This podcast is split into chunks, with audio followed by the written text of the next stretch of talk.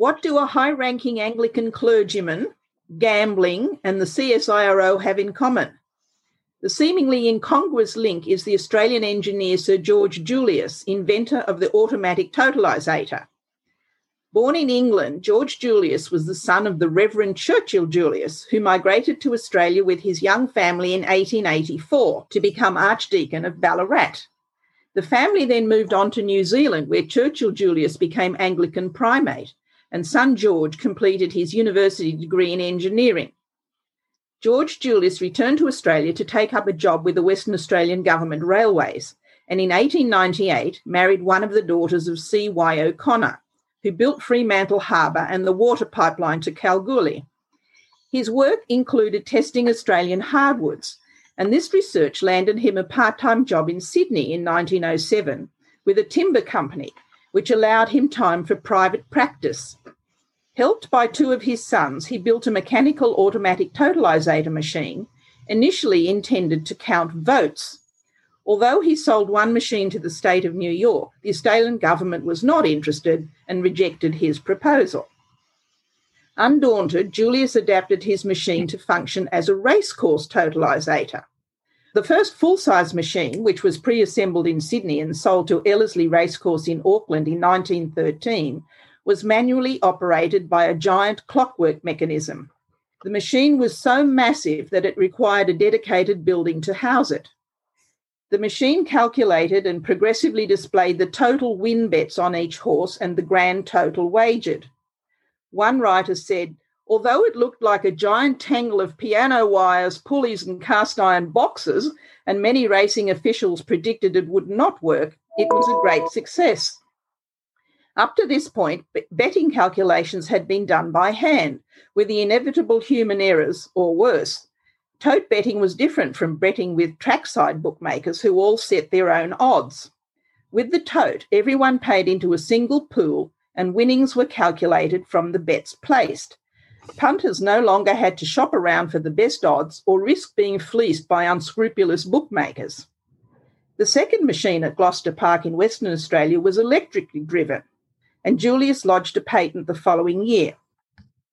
Subsequent machines recorded win and place bets for each horse and displayed the win and place odds, continuously recalculating the odds as bets were placed.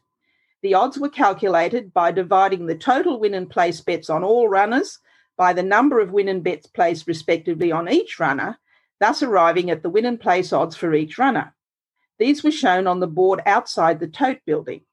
The totalisator could receive multiple bets at different locations around the racecourse and calculate and display odds as betting proceeded. The totalisator had four essential components the ticket machine, the adder, the odds calculator, and the indicator. When punters placed a bet at any ticket machine, it provided a ticket as a receipt, while simultaneously registering the bet on the adder, thereby incrementing the total for the particular horse, as well as the grand total for the race. Orders kept his firm, Automatic Totalisators Limited, afloat during the Great Depression. ATL built, installed, and operated its totalisator system at racecourses as far afield as Baghdad and Caracas in Venezuela, dominating the market around the world. Even after Julius withdrew from active involvement in its operations, ATL kept adapting the totalisator, incorporating new developments in technology such as electronics and eventually computing. While the individual mathematical calculations were fairly simple, the beauty of the complex system was that it could support hundreds of simultaneous users processing hundreds of thousands of transactions per minute in real time, a feat not matched until years later by computers. Computer systems eventually replaced the electromechanical totes, which were destroyed, except for one machine from the 1940s in Brisbane, which is now the centrepiece of the Racing Club Museum at Eagle Farm. After several changes of ownership, the company was eventually absorbed into the New South Wales Government TAB. In 1926, George Julius was appointed first chairman of the Council for Scientific and Industrial Research, now the CSIRO, guiding the organisation through its initial focus on improving primary production and then research into secondary industry. He carried out this role with distinction for 20 years. He was also influential on numerous committees of other important scientific and public organisations, as well as serving on several key groups contributing technological advice during World War II and promoting his views on broader social issues until his death in 1946.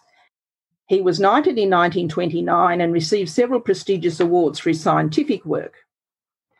Australians are reputed to have the highest rate of gambling in the world, but few would be aware of the pioneering role of Australian inventor George Julius in enabling them to place their bets in a real time regulated system. However, his innovation was much more than a machine for betting.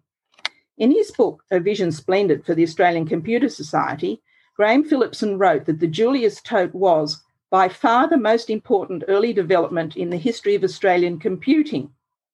Charles Babbage is credited with designing the first computer, but it is important to note he never built the difference engine. George Julius not only invented the automatic totalisator more than 100 years ago, it actually worked and was a commercial success.